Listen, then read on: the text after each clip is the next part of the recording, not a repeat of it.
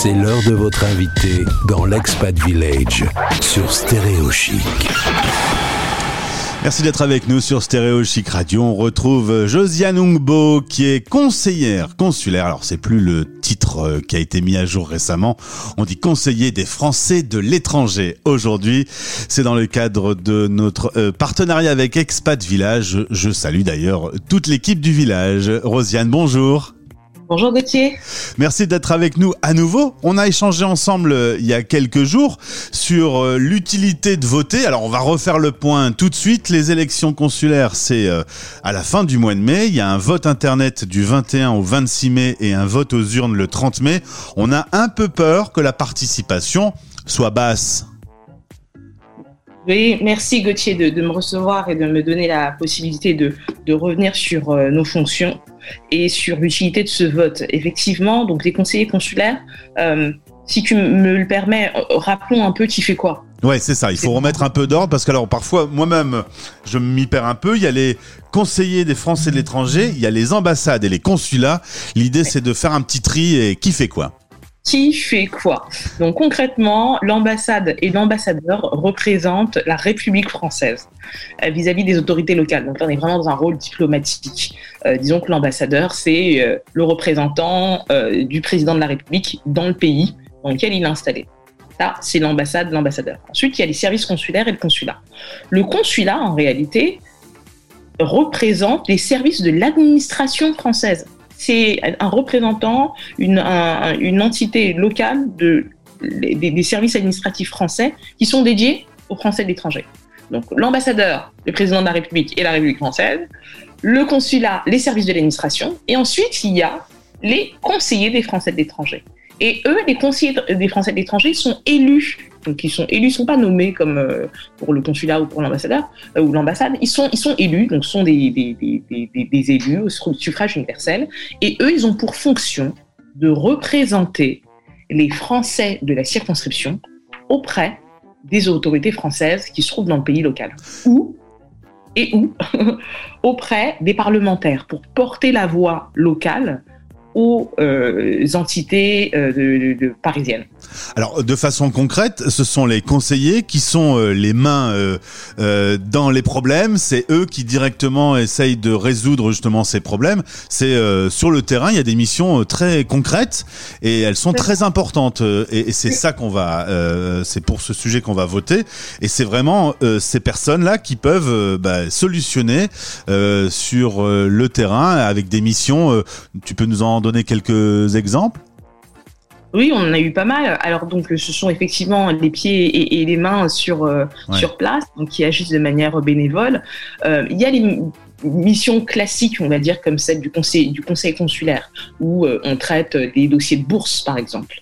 on va traiter de problèmes relatifs à la sécurité. Par exemple, le rôle des chefs d'îlot quand il y a eu des tensions récemment dans certaines régions du monde, tu sais, avec la projection des caricatures de Mahomet sur les, bâtiments publics français, sur certains bâtiments publics français.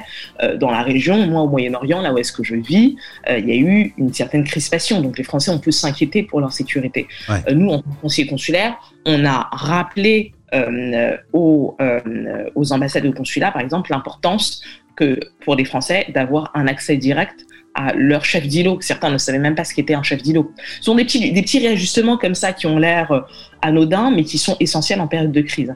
Euh, il peut y avoir, euh, par exemple, tu sais, pour toutes les, questions relatives aux subventions que l'on accorde aux associations qui agissent localement. Ça, c'est essentiel. Et puis à côté de ça, il peut y avoir d'autres actions. Moi, typiquement, par exemple, il me tenait à cœur euh, d'organiser des conférences à forte valeur ajoutée, tu vois, avec des, des intervenants qualifiés. Je l'ai fait pour la fiscalité des non-résidents, par exemple. C'est typiquement quelque chose que l'ambassade ou le consulat ne mettra pas en place. ne va pas faire. voilà, ça, ça, ne relève pas de leurs compétences. Euh, donc, ce genre de choses, ils ne le feront pas. Euh, J'ai organisé une conférence sur le rapatriement sanitaire et l'importance fondamentale d'être assuré comme il se doit, parce qu'il y a encore un grand fantasme de l'État-providence, de euh, des services euh, administratifs qui prendront tout en charge. Eh bien non, la réalité est tout autre et j'ai eu à gérer un cas comme ça qui a été un épisode très marquant de mon mandat.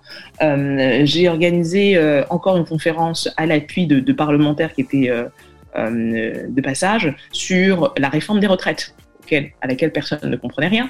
Et donc, il a bien fallu apporter un peu de lumière autant qu'on le pouvait sur ce sujet, ou encore une conférence sur Parcoursup euh, et la réforme de l'inscription à l'université. Ce sont des, choses assez concrètes comme ça. Je sais que dans d'autres circonscriptions, euh, parce qu'on n'a pas tous ces mêmes problèmes, tu vois, en, au à Madagascar ou en Irlande ou au Liban, on, fait face à des, des, réalités qui sont différentes. Et en Irlande, il y a eu de grandes difficultés d'approvisionnement euh, pendant la crise du Covid, euh, par exemple pour les masques. Donc des conseillers consulaires se sont battus contre vents et marées pour obtenir des masques et les distribuer eux-mêmes aux euh, Français de la circonscription. Ça, c'est quelque chose, c'est une situation à laquelle moi, je n'ai pas du tout eu à faire face parce qu'on n'a jamais manqué de rien sur ma circonscription, c'est-à-dire au Qatar et Bahreïn.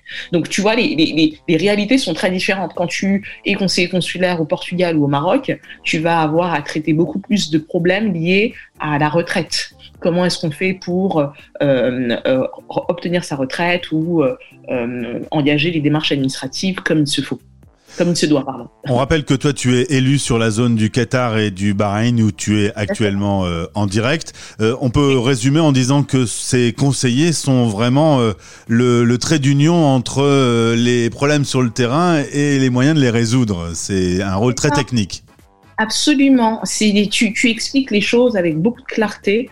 Euh, c'est vraiment les gens qui sont sur le terrain et qui vivent avec la communauté. Ils sont pas sur un, un une tour d'ivoire euh, dans la simple exécution. Ils sont aussi force de, de, proposition parce que les parlementaires ne sont pas sur place et ont besoin de retour de terrain. Donc c'est nous qui leur disons attention, il y a tel sujet ici. Et euh, ce serait bien de prendre des mesures, quelquefois d'adopter des lois qui permettent de résoudre les problèmes que l'on vit sur le terrain. Rosiane, quand tu nous l'expliques, ça me semble tellement évident. Pourquoi, du coup, il y a aussi peu d'inscrits? On est sur 1,8 million d'inscrits sur les listes alors qu'on sait qu'il y a à peu près 3 millions de Français expatriés. Pourquoi, du coup, il n'y a pas plus de mobilisation pour ces élections? C'est un problème de communication Gauthier, comme tu pointes des vrais problèmes et des bons problèmes. Euh, Votez pour moi Votez surtout, votez pour qui vous voulez euh, effectivement, il y a une difficulté qui est réelle, c'est celle euh, du caractère facultatif de l'enregistrement en tant que français euh, auprès des services consulaires. Et donc, on se retrouve dans la situation qui est la suivante. officiellement, il y a 1 800 000 Français établis à l'étranger, alors qu'on sait bien, l'INSEE aidant, les chiffres de l'INSEE aidant, que dans, dans les faits, nous sommes 3 millions. Ça peut s'expliquer par deux choses. D'une part, le caractère facultatif, d'autre part, parce qu'il y a aussi un grand nombre de binationaux. Et les binationaux ne prennent pas forcément euh, la peine de s'inscrire euh, dans le, pays, euh, enfin, dans, auprès de, de, l'ambassade de France et donc des services consulaires. C'est un vrai sujet à mon sens parce que nous sommes 3 millions et, par exemple, les dom-tom sont moins de 3 millions et eux ont un ministère à temps plein. Nous sommes plus nombreux, mais nous avons quelquefois un secrétariat d'État, comme c'est le cas à présent, et quelquefois on n'en a pas du tout. Donc il faut aussi aider euh, l'administration et l'État à nous aider. Aidons-les à nous aider en, euh, en leur donnant la possibilité de nous offrir les moyens. Parce que quand vous avez 1,8 million ou 3 millions, bien évidemment, on n'a pas les mêmes. Les moyens ne sont pas les mêmes. Hein. Absolument, et les moyens ne sont pas les mêmes. Euh, et, ce serait une bonne chose que tout le monde prenne conscience de la nécessité de, s'enregistrer. Ensuite, sur la question qui est celle que tu posais, qui consiste à savoir pourquoi est-ce que euh, le taux de participation est aussi faible, d'une part, parce qu'il y a une méconnaissance du rôle des conseillers consulaires. Les gens disent, bah, ça sert à rien, je sais même pas à quoi ça sert, j'en ai jamais entendu parler. Là, je pense que ça a changé avec la crise du Covid. Ouais, c'est ça, ce que j'allais dire. À la limite, euh, cette crise a permis de mettre un peu le doigt sur le fait que, bah, de temps en temps, avoir quelqu'un sur le terrain pour faire le relais et donner le coup de main, c'est très utile. Tout à fait, c'est très utile. Euh, passer les, messages, aider à mettre en relation quelquefois avec l'administration, réhumaniser, les, liens qui sont beaucoup dématérialisés aussi. Euh, donc les gens ignorent euh, ce à quoi on sert et doutent de notre utilité. La crise du, Covid a aidé, je pense, un certain nombre de, de Français établis à l'étranger à comprendre très concrètement à quoi ce qu'on sert. Et puis, euh, il y a aussi probablement une défiance vis-à-vis de tout ce qui touche à la politique. Ce sont des élections politiques. Après, on n'est pas obligé de faire partie d'un parti politique. C'est mon cas. Moi, je suis parfaitement indépendante. Donc, il peut y avoir euh, quelquefois le sentiment d'une instrumentalisation de ces euh, élections de terrain pour des enjeux nationaux. mais c'est pas nécessairement le cas que de plus en plus de conseillers consulaires sont indépendants et se focalisent vraiment sur la, les, besoins de, de terrain concrets qu'ils constatent au quotidien. Rosiane, merci d'avoir éclairci euh, ce sujet aujourd'hui. Allez voter, euh, c'est important. Bonjour encore une fois à toute l'équipe de l'Expat Village. Et puis à bientôt sur notre antenne. Encore merci pour ton invitation et à bientôt. Stay tuned. Les Français parlent au français. Les Français parlent au français. En direct à midi, en rediff à minuit.